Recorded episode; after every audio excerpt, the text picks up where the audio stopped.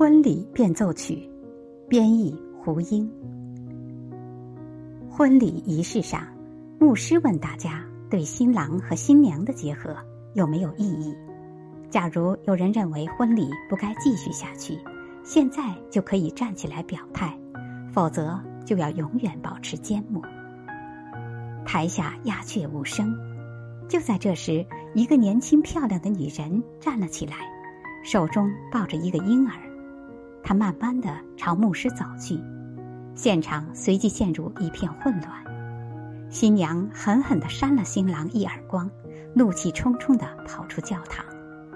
新郎的母亲晕了过去，伴娘们飞快的朝门口跑去，伴郎们面面相觑，不知如何帮助挽回局面。